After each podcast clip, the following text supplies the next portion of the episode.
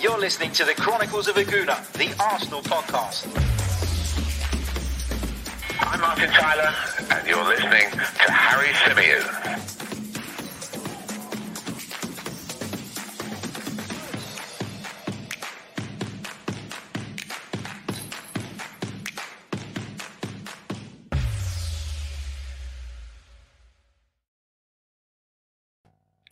Hello and welcome back to another edition of our members mailbag podcast, the podcast right here on the Chronicles of a Gooner that is dictated and driven by our members' questions. Really, really looking forward to it. As always, some great questions in the mix, and I can't wait to dive into some of them. Big hello to those of you joining us in the live chat at the moment. I can see there are plenty of you with us. Hope everybody is good. Hope everybody is keeping well, and uh, I hope everybody is uh, managing, if particularly if you're in London, uh, to avoid the rain. Got soaked yesterday. Soaked on my way to work. You know them ones where you you leave the house and you immediately realize that you've worn the wrong footwear and you just know that you're going to come home with wet socks. It was one of those days. Yeah, not good. Not good at all. As I say, uh, this is the members mailbag show where we will be taking your questions, the questions submitted to me via uh, our Discord server, which is exclusive to members only. So, in order to get involved on, in the mail uh, members mailbag show, and what I mean by get involved is have your questions uh, tackled by me. You need to be a member of the channel. So, if you'd like to do that, you can click on the link in the description. Membership is only available via YouTube at the moment. So, please do come over, check that out, and we'd love to have you guys uh, on board. Uh, also, subscribe to the channel if you are watching us via YouTube because we're closing in on 19,000 uh, subscribers, and I'd love to start pushing for that big goal of 20k, which we've set for the end of the season. So please do get involved. Hit the like button too, as well. That really, really does help. Now, before we dive into the questions, before we uh, get right into the thick of it, I cannot stress enough how much you need to use the general chat bit in the Discord server for general chat. Um, I know that conversations spark off off of the back of some of those questions uh, that you guys have been dropping in, and it can quite easily lead to a thread of tons of messages. But it just makes it take an age for me to go back through it and take out the questions uh, for the show. So I'm politely requesting um, that you guys uh, leave the members mailbag channel on the Discord server strictly for questions and anything else you want to talk about, which you know I'm a big fan of, go ahead. Um, it is done in the general tab. Then that way I don't have a, a, hard time picking out the questions. But let's get into some of those questions. Let's do it. Um, and let's start with this one uh, from Creambone66, who says, Harry, I will keep asking this question until you stop ducking it. I didn't realize I was ducking this one. Uh, he says, Who are your three favorite celebrity slash famous gooners that you'd love to have a drink with and talk Arsenal? It's really interesting because if I did duck this one, unintentionally, of course, then it was because I couldn't think of an answer off the top of my head and I still can't think of an answer. I sat and thought about this this morning when I was kind of pulling the questions out of the the members mailbag Discord channel, and I and I still can't come to a conclusion. I think someone who I'd actually quite like to sit down with, and this is going to be massively controversial. I know it's going to probably piss a few people off, is Piers Morgan, because I just find his opinions and views on Arsenal outrageous. And so far off the mark more often than not. I'd actually like to sit down and have him explain some of those to me. I think that'd be an interesting conversation, and I'd quite enjoy. I think putting him in his place uh, on that. So yeah, he'd he'd be one of them. Um, in terms of celebrities, I'm not really massively big on the whole celebrity thing. I think I'd rather sit down with some ex players. I think I'd rather sit down with people who were in and around uh, the club at the time of, of great success, at the time of, um, you know, Arsenal's peak. So I think I'd rather sit down with ex ex players, ex pros, um, you know, ex staff. I, think I'd really like to sit down with Arsene Wenger. That for me would always be the number one. I'm I'm always fascinated by the way his kind of football mind works, and I'd love to sit down with Arsene. Um, but there are a few characters that you look at and you think they'd probably be a lot of fun as well. I, would really like to sit down with Cesc Fabregas, with Robin van Persie. Um, you know, I know that the way they left the club wasn't ideal, and I know that their reputations among the Arsenal fan base have taken a huge battering. But I'd like to hear their side to the story a little bit more on that. I think that would be fascinating. Uh, so yeah, I think I'll go with those names, but it's not an easy question, which is why if you feel like I've been ducking it, uh, that's probably why I probably couldn't think of an answer. In terms of celebrities, I mean, fire some names at me. Who are celebrity Arsenal fans? I know Dermot O'Leary's a big Arsenal fan. Um, I think he's quite cool. Um, Steve Stone says Her Majesty Queen Elizabeth. Yeah, I'd sit down with the Queen. Why not? Have a good old uh, chinwag with uh, Her Royal Highness about the Arsenal. That'd be interesting. Uh, uh, who else we got in there? Um, Ian Wright's on the list for some people. I think Ian Wright is uh, is up there. Alan Davies as well. Interesting, interesting people. But yeah, I'm I'm not I'm not really massive on the whole celebrity thing. Like I'd, I'd rather sit down with ex players and and people who were there in the thick of it at the time. Uh, Adam Daniel says me. Stefano Lorenzo says Idris Elba. That's a good shout. I forgot that he was an Arsenal fan. That's a really good shout have a drink with Idris, go out on the lash with Idris, go on the pool with Idris. Should be uh, pretty successful. Uh, but brilliant question, mate. Thank you so much. Uh, last week we were talking about fish finger sandwiches and um, whether they're better than bacon sandwiches. That was one of the questions that was thrown in the chat, and that sparked a lot of debate in the chat box. Which is better, a fish finger sandwich or a bacon sandwich. And for me, there was only one winner. And this week, I've been asked by Noah Daniels, uh, chicken nugget sandwich or a chip butty. I'd always say that a sandwich with meat in it, meat in it, sorry, for me personally is is more fulfilling. So I'd lean towards a chicken nugget sandwich, but chip butties are good as well. Um, with ketchup and um, and the right type of bread. That listen, that's so key in making a good sandwich is having the right type of bread, fresh bread. Uh, I like thick bread. Um, so yeah, I think the bread so often makes it. Let's move on to this one. Uh, this one comes from Moss, who says, uh, "So Harry, is it AEK Larnaca, Apoel Nicosia, or one of the Limassol clubs uh, for you?" So as you guys will probably know by now, I'm from a Greek Cypriot background, um, and Moss is, has done some digging uh, into uh, into some of the clubs over there, and he's he's basically asking who it is that I would back in Cyprus. For me, it's uh, Anorthosis. That's my team. Um, that's the team that I claim to follow, claim to support. Look, if they're playing, I, I want them to win. Um, you know, and, and I prefer them to win over anybody else. But I'm not massive on Cypriot football. I, I just don't have the time to support Arsenal and put all the time and love and effort and emotional investment uh, that I do into Arsenal, and then on another side as well. So Cypriot football, eh, it's not great. Um, you know, it's got better in recent years, I would say, but it's still not really for me.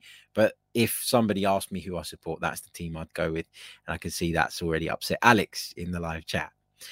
This is a really, really cool uh, question from Joe Kerr, who says If you could change one single moment in the Arsenal timeline from the 2016 season up until now, what would it be? It could be a transfer, a refereeing decision, an appointment, a departure, a sending off, whatever, but it just needs to be a single moment. And I thought about this because there's obviously been a few things that have been shit you know, since that period in time. I mean, if you think back to, um, you know, if you think back to the Europa League final under Unai Emery, that was that was a real low, you know, to play against the London rival, um, a team who we've had a rivalry with for, for many, many years a team whose fans you're going to come across on a day-to-day basis to go all the way out to Baku and watch us put in such a kind of weak performance and um, you know abject performance and, and ultimately get battered in a in a major European final was was a low. It was a real low. And you know we'd lost finals under Arsene Wenger before. We lost the Champions League final. Uh, we lost the um, UEFA Cup final back in 2000 against Galatasaray. I remember that one very very well. So there's been disappointments in finals and and that, but you're asking me after 2016. So yeah, look, it, it was a disappointment, but it was a one-off game that the players simply didn't turn up in. And, and contrary to what people think, because a lot of people have this view and opinion of me that I'm just so anti Unai Emery that I could never give him any credit for anything and that I hold him solely accountable for everything bad that happened during that period he was at the club. That's actually not the case. I, I look at that Europa League final and I don't blame Unai Emery for that. I don't think Unai Emery set us up in a way that was any different to what I would have done at the time. And therefore, for me to sit and criticize him would be hypocritical. Um, I, I, think at the time he, he, he made the right calls, he made the right decisions based on what was available to him, but the players just didn't turn up, and and so I, I'm struggling to kind of you know you're talking about a moment, and the moment is is a moment. It's not a, an entire match. It's not an entire campaign. So although if I think back to 2016 and, and what's happened between now and then, my worst kind of moment was that, and and the worst feeling I had was that. I think if you're talking about a specific decision um, that has left the club in a really shit position off the back of it, I'm gonna go with something else involving Unai Emery, and that was when the moment he handed in that team sheet when Arsenal were beaten 3 2 at home by Crystal Palace towards the back end of that season. And I think that was the game that ultimately put us in a really difficult position in terms of trying to achieve Champions League qualification. If I could go back and grab that team sheet out of Unai Emery's hand, cross out a few of those names and replace them with others and hand it back in, I think I'd be saving Arsenal a lot of heartache and a lot of drama. And I think one of the big problems that Arsenal have had is when Unai Emery was brought into the club, it was very much of the opinion, uh, or sorry, it was very much with the intention that he would come in and restore our Champions League status immediately. You know, you look at him, experienced coach, someone who's won plenty, somebody who was or is a specialist in the Europa League, which obviously at the end of that kind of tournament is a is a place in the Champions League. I think Arsenal looked to him and thought, well, this guy could do it now as opposed to you know the, the the, kind of longer term approach that we've decided to take since then. But i think he he made a, a, real error when he decided to disrespect crystal palace and disrespect the premier league in order to to prioritize the europa league and, and why because at that point when both were up for grabs it would the margins were too fine you know it was too it was too risky to say we're going to put all our eggs in the Europa League basket when you knew that Chelsea were probably a better side than us on paper. Um, you know, and there was a good chance we could meet them in the final. You knew that the the league, you know, could throw up surprises as well. I just think it was so naive of Unai Emery to think that we could take a game against Crystal Palace in the Premier League at Emirates Stadium lightly. And I think that was something that he probably learned from immediately. But it was just one of those decisions. It was kind of a, a moment in his career where I thought he just he just completely cocked it up. And and and so for me, the moment that I would change is that moment or that decision to kind of disrespect that competition because uh, disrespect that particular fixture and the competition because ultimately we missed out on a uh, on getting through um, into the Champions League by like a point so Arsenal, had they got back in the Champions League quicker and sooner rather than later, I don't think would have then gone on the downward spiral that continued after that. Because I think the longer you're out of it, the harder it is to get back in it. I think the longer you're out of it, the longer you're having to operate with a smaller budget, the longer you're having to to spend additional time convincing people that Arsenal is the place for them because of a lack of Champions League football.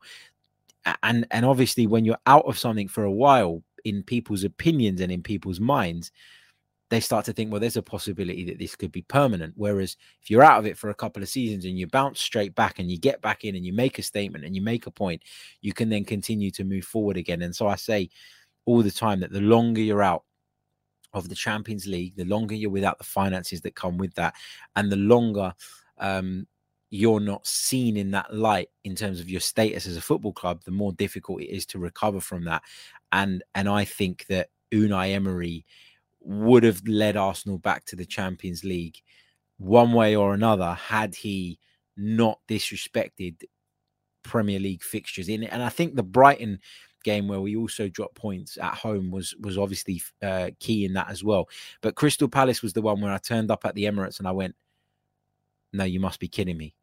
Like, have you not watched the Premier League? Like, do you not know that in this league, more than any other league, teams are capable of turning up on their day and causing you problems, and upsets are a thing?" And I just thought that that was a real crossroads moment for me. And that was a moment where I, okay, we went into the Europa League final, and I thought that, you know, Emery could redeem himself by winning that and all would be forgiven and all would be forgotten. But as someone who was doubtful about Unai Emery and had their reservations about him prior to that period in the season, I think that that plus the way we lost the Europa League final and then the way we started the next season was uh, was was enough for me and was enough for me to say no not interested in this guy anymore. Let's move him on. So that's what i would change. I would i would go back in my time machine. I would jump in front of unai emery as he's about to put that team sheet in and grab it off him and tell him what are you doing unai? Change it. Change it um so that's the one for me but really good question joe i love those uh, i love those kinds of questions um this is a really really interesting one as well and it's with regards to the invincibles Of course, our much loved and adored Invincibles. Harry, with regards to the Invincibles that we remember with great affection, bearing in mind the competition at the time, did they in fact underachieve? And that's from Steve Stone. I don't think they underachieved in the league. You can't say that because they they won the league and they won it by going the season unbeaten. When you look at that, you know, 26 wins and 12 draws, could they have done it in more style? For example, you know, they're not going to hit or they didn't hit the points tallies that Manchester City have hit, that Liverpool even hit the year where they um you know where they narrowly missed out. So in terms of points tallies, they could have done more. But I think it's it's picky or it's being picky to say that that they underachieved in the league because yeah, they could have put more points on the board. Yeah, there were some performances towards the end where you're like, mm, you know, are they on holiday? What's going on here? But I, I, just think overall the league thing was was brilliant. It was sensational, and they've gone down in the history books, and that may never uh, ever be replicated. So I don't think in a domestic sense. I think on the continental stage, though, they certainly did.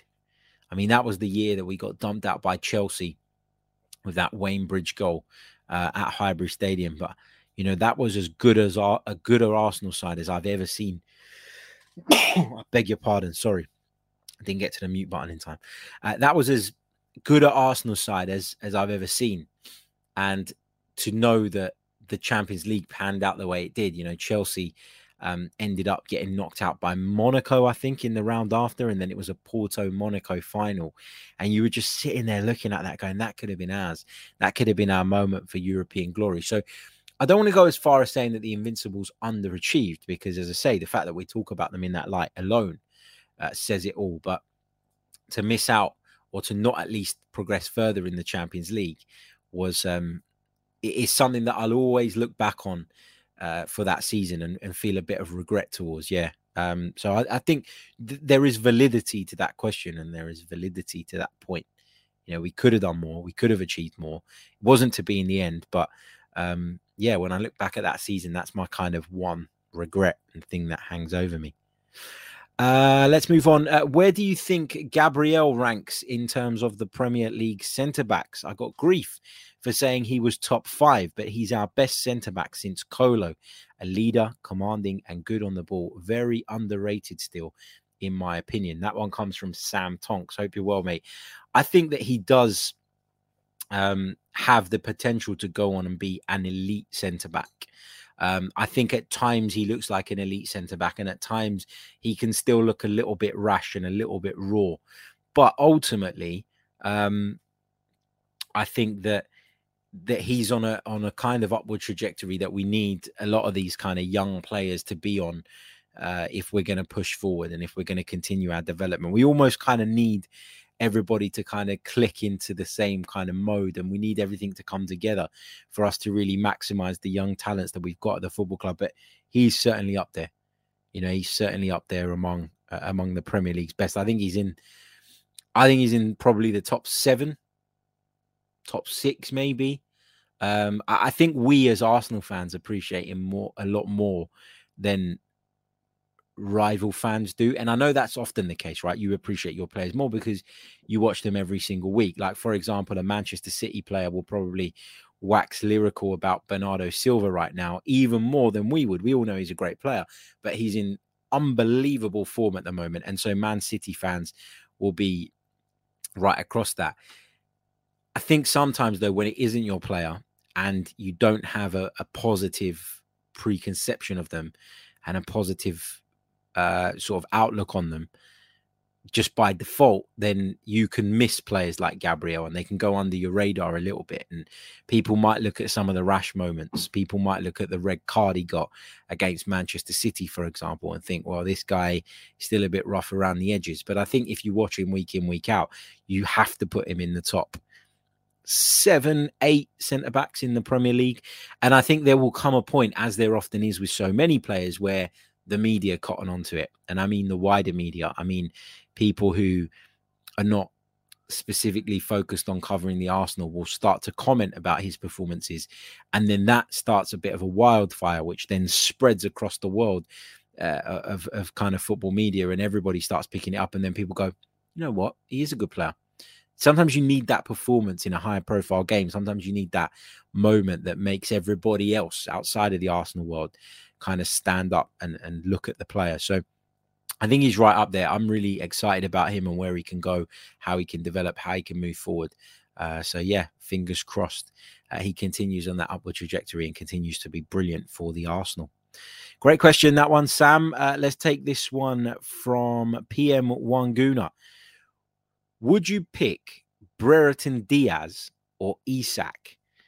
Brereton is out of contract in the summer is scoring regularly at international level and won't need time to adapt to English football, although Isak has the potential to be amazing. I, I jumped on the Brereton Diaz hype train a couple of weeks ago, but I'm not at the point where I'm going to put him ahead of Alexander Isak in terms of who I'd like to see come to the club. Yes, there is uh, an argument and a case to be made that Arsenal need more than one striker, and so why not? Uh, look at both of those. If Brereton Diaz is out of contract, that means that you can pick him up on a free transfer, which financially uh, looks good, particularly given that Arsenal are about to post some serious losses on their next um, financial figures report. I, I, I, like Brereton Diaz, but I, I'm always wary of players jumping up from the Championship to the Premier League. I always think that there is there is a, a much bigger gap to bridge than some people would have you believe. Yeah, the championship is a tough competitive league. It's a slog. It's really uh, difficult for people to get out of that division. It's really hard for people to, um, you know, to maintain their levels given that you play what 46 games in the league alone. But I, I do think there's a big drop off in quality, and I think that I've gone on here before and said that I've been kind of worried and reluctant to see Arsenal blow vast amounts of money in players who hadn't really done enough at the highest level just yet. And I think that that risk is not there with Brereton Diaz because of the financial side of it. You know, you don't have to go and pay 40 million pounds in the way you would have had to pay for Emi Buendia, for example, who has picked up in recent weeks, by the way, but I still think overall this season hasn't done enough to warrant what Aston Villa paid for him.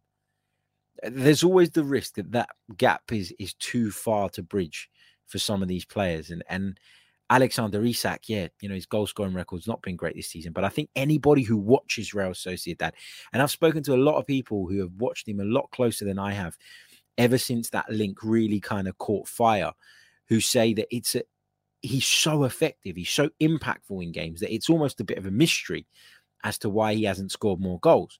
But his impact on the team is clear to see. What he brings to the table is clear to see. So I, I still believe that although Brereton Diaz could come in and and and do something and be part of the squad, and I do believe that we need more than one centre forward. I think that you, if Arsenal want to aim for the top, they need to be aiming for the top in terms of players, and they need to be uh, looking for players who, unfortunately, are going to cost a pretty penny. Um, but that's just the way it is. They only cost that much because they have something about them, and they're they're rated and there is a reputation there and so naturally clubs are going to want to cash in as much as possible on some of their brightest and uh, and most uh, you know valuable assets. But yeah look i'd go alexander isak over brereton diaz obviously. I've gone around the houses in answering that but that's obviously my view. Um, but i like brereton diaz but i don't know if i like him more because i've jumped on the hype train of him scoring goals for chile and all that and and stuff more so than um than what I actually see. Because look, I haven't watched him a lot. Uh, seen a couple of games this season in full and some highlights. But yeah, he's an interesting player, that's for sure. Let's see uh, what else we've got uh, in the uh, members mailbag this week. Let's take this one from Jid F32, who says, Seeing as the squad is all fit now, what are your predicted points tallies for the next five games against Brentford, Wolves, Watford, Leicester, and Villa? I think 12 points is realistic here. I think 12 points would be a very, very good return when you consider that Manchester United, despite winning last night, have dropped four points uh, in the space of a week when uh, in games that they should never have been dropping points in. When you consider that Tottenham have dropped points as well, and that Wolverhampton Wanderers, I expect, will probably drop off. I also think the same about West Ham, and that might be an unpopular opinion. But I just think that you know, th- this team, this Arsenal squad, it's this Arsenal group, it's not perfect. The manager's not perfect. There's a long way to go before we're kind of looking at every single game and going, yep, we'll win that, we'll win that, we'll win that, we'll win that. We're not at the point where we're going to put those runs together just yet. And so we need to stay semi consistent. Whoever stays semi consistent between now and the end of the season will finish in the top four because the door has been left wide open. I believe at clubs like Manchester United, there are deeper problems than the ones we have now, I know that they have some world class talent and they have players who are capable of making the difference. You saw that from Cristiano Ronaldo last night. But I still think the problems at Manchester United run deep. They're with regards to the manager, they're with regards to the lack of direction from above, they're with regards to the culture within the group.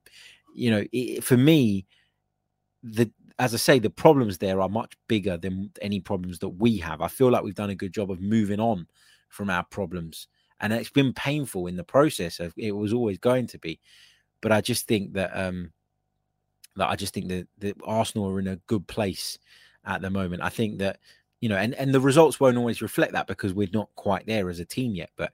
I think in terms of the atmosphere and the environment, and Pep Guardiola talks a lot about that, doesn't he? He talks about the environment. I have to create the right environment, and then the talent will do the job. And I think that's um, that's a mantra that Mikel Arteta appears to have kind of bought into as well. So, yeah, I'm going to say um, that you know a 12 point return, I'd be very happy with that. Uh, I really, really would, um, and I think that would stand us in good stead. But yeah, this team is not perfect. So those people that that look at runs of fixtures like that and say, "No, we have to win every single game. There's no room for error. There's no uh, room for you know for for any slip ups." I think those are people that are just looking for something to beat the club up with, because at the end of the day, in in, insane. You look at our position now. You look at the games we've got in hand, etc. If you think that Arsenal absolutely need to win all five of those games that Jid's mentioned, I'm talking about Brentford, Wolves, Watford, Leicester, and Villa, then you are saying that you think or, believe that both Manchester United and Tottenham are going to win every single one of their games as well. And we've seen already that that's not going to be the case. There is some room for error. Okay. And, and ideally, you want to cash in when people slip up. And I thought it was huge, absolutely huge that we won at Wolves the other night because we took advantage uh, of a situation. But at the end of the day, this team is is far from being in a place where I look at every game and go, guaranteed three points, guaranteed three points, guaranteed three points. I don't, you know, we're not Manchester City, you know, to be in that position. So um, yeah. Um, what else have we got? Uh I think that's all the members' mailbag questions I've picked out. I will pick out uh, a couple of quick ones from the chat box as well. So drop a couple in there uh, for me for the last couple of minutes of the show. And don't forget, if you want to get involved in our members' mailbag uh, episode, then please uh, do sign up, become a member, drop your questions in the Discord server. If I've missed some of your questions, I do apologize. I've tried to take uh, different questions from different people. The the chat was full of other stuff, so I might have missed some as well. uh, when I was scrolling through. So I do apologize for that, but keep filling them up every week and I'll get through as many of them as I possibly can. Maybe we'll get to a stage where we got so many that we need to do this twice a week. Um, let's see uh, what else we've got. Let's take this one from uh, Ishiala. Not a question, but a statement. You're a Kroenke and Arteta apologist, mate. Thank you very much. Uh, I'm not at all. Um, I just I like to look at things fairly, and I and I don't think it's fair to um, to just always be critical, and I don't think it's fair to always be complimentary. I think I think my opinions and views on Kroenke and Arteta they come from the right place, and and I say what I see and I say what I believe. There's no let me be outraged for effect on this show. And some people like that, and it's the reason they're subscribed, and it's the reason they keep coming back and watching and listening. And others don't like that and will call me an Arteta apologist or whatever they want to call me. That's absolutely fine. Everybody's entitled to an opinion. It's football, it's a game of opinions. Um, but yeah. Okay. Uh, let's see what else we've got. Uh, Adam says, uh, "Who are you closest with at 90 Min?" I'm I'm close with all the guys, man. We've been working together for for a while now. Um, I, I think of them all as friends rather than than work colleagues. Um, obviously, look, the guys that you know I speak to the most, um, just because of the way it works with work. You know, I'm I'm really close with uh, with Hainsey, um, really close with Scott uh, Purdy as well, who does all the brilliant work behind the scenes. I love Jakey. Uh, Boovy cracks me up every time. I got a lot of time for Grizz as well. Um, Hunter's brilliant too. Love them all, man. Love them all. I couldn't sit here and put them in a in a, an order uh, or a ranking, but they're all great guys, and and that to me is is so important. You know, sometimes we don't always agree from a football perspective. Sometimes we take the piss out of each other on the show. That's the whole point of it. But um, got a lot of time and a lot of love for for all of them. They're they're fantastic every single one. I'm trying to rack my brain if I've missed anyone now, and I'm going to look like a prat. Uh, no, all of them are there. Love them all. Love them all. Let's uh, let's take a couple more. Tom says, "Why do some of our Arsenal fans uh, see Saliba doing well on loan and turn it into an indictment on Arteta and Arsenal? Don't we want our players on loan to do well? Isn't that the point? Exactly. And that, if it means that they come back into the Arsenal team in a much better shape state, then it is is good. You know, you want to see Saliba do well because it increases his chances of coming and doing well at Arsenal. I completely agree with you. And it, again, it's about this need, want, desire from from fans to have something to be pissed off about. If William Saliba comes in next season and looks brilliant, that will be down to the fact that he went out and played at Marseille for an entire season, a club where there's lots of pressure, where there's lots of jeopardy, where the spotlight is on you and he's now more equipped to come in and do it somewhere like Arsenal. That will be because of that, not in spite of it. And I think it's just this classic thing where people want to have something to be upset about when ultimately um, it can, if he comes back and, and is, is much improved, then it's only a good thing. Uh, Wes Bird says, uh, so you are guaranteed top four every season. Um, oh, this is a question. Okay, this is a, a scenario you are guaranteed top four every season and competing to win the league because Kroenkes have put the investment in, but it comes at the cost of changing the club's name. Yes or no? No, you can't change the club's name. You can't.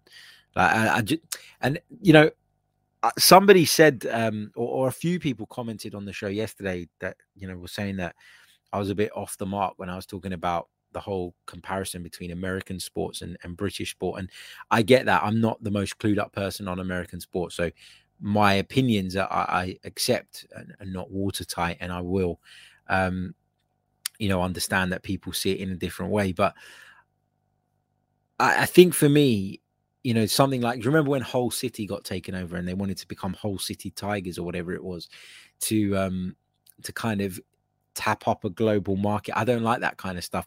I, I'm a big believer in history and tradition, but I understand that in some worlds, you know, that's not a big thing. Like, I don't like the fact that Juve changed their badge in Serie A. I don't like the fact that Inter done theirs either. I, I don't like things like that. I, I, like history. I like tradition. But from a marketing perspective, sometimes these people in these positions of power will feel differently. And I kind of, I've made peace with that. And that is part of the world now. And we just kind of got to accept it. But yeah, um, no, I don't want to see the name changed ever. Uh, to take one more uh, before I jump off. We will be back later today, by the way, at 5 p.m. uh, where we'll be talking about what happened at the fans forum. We'll be talking about Arsenal's summer plans based on what Vinai Venkatesham had to say, the stadium refurbishment, the huge financial losses that Arsenal due to post, uh, some injury news uh, on a positive front, and uh, and the plans for the summer. So lots and lots to get into on that a little bit later on. Um, but yeah, let's just take this uh, this last one. Um, who's your least favorite Arsenal player? What a question that is. Um, I, I, never look at Arsenal players and say I don't like you, like I, I don't want you in the team. Um, you know, I, I like them all because I, I, support them all. That's the definition of a supporter.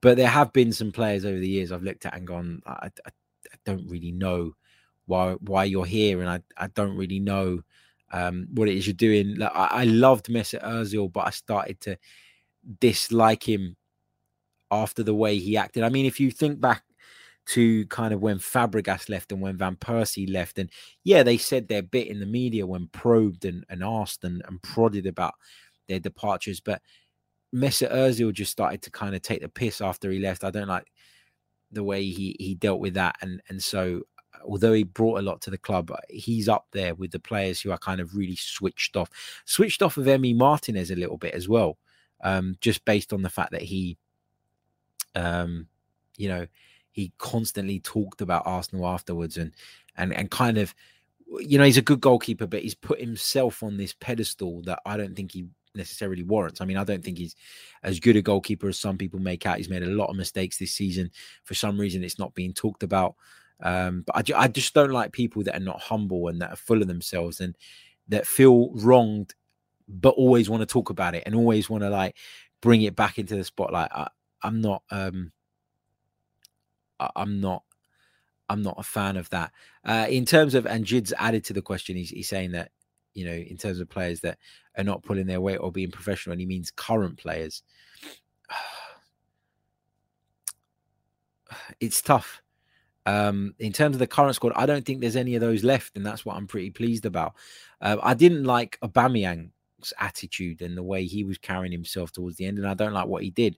Um, and and so he's got to go in there as well. But in terms of professionalism, I think there's lots of that there now, and that's what Mikel Arteta wanted.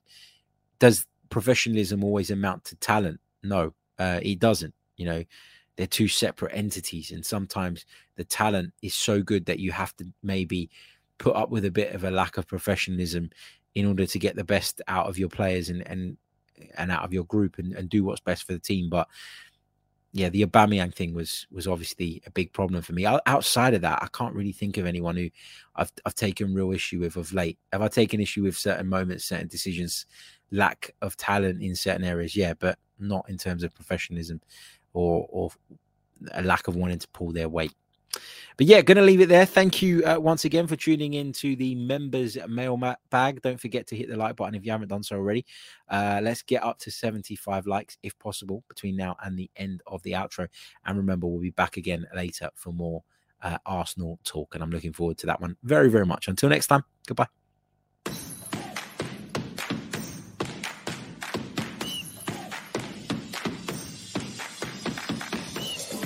You're listening to the Chronicles of a Gooner, the Arsenal podcast. I'm Martin Tyler, and you're listening to Harry Symeou.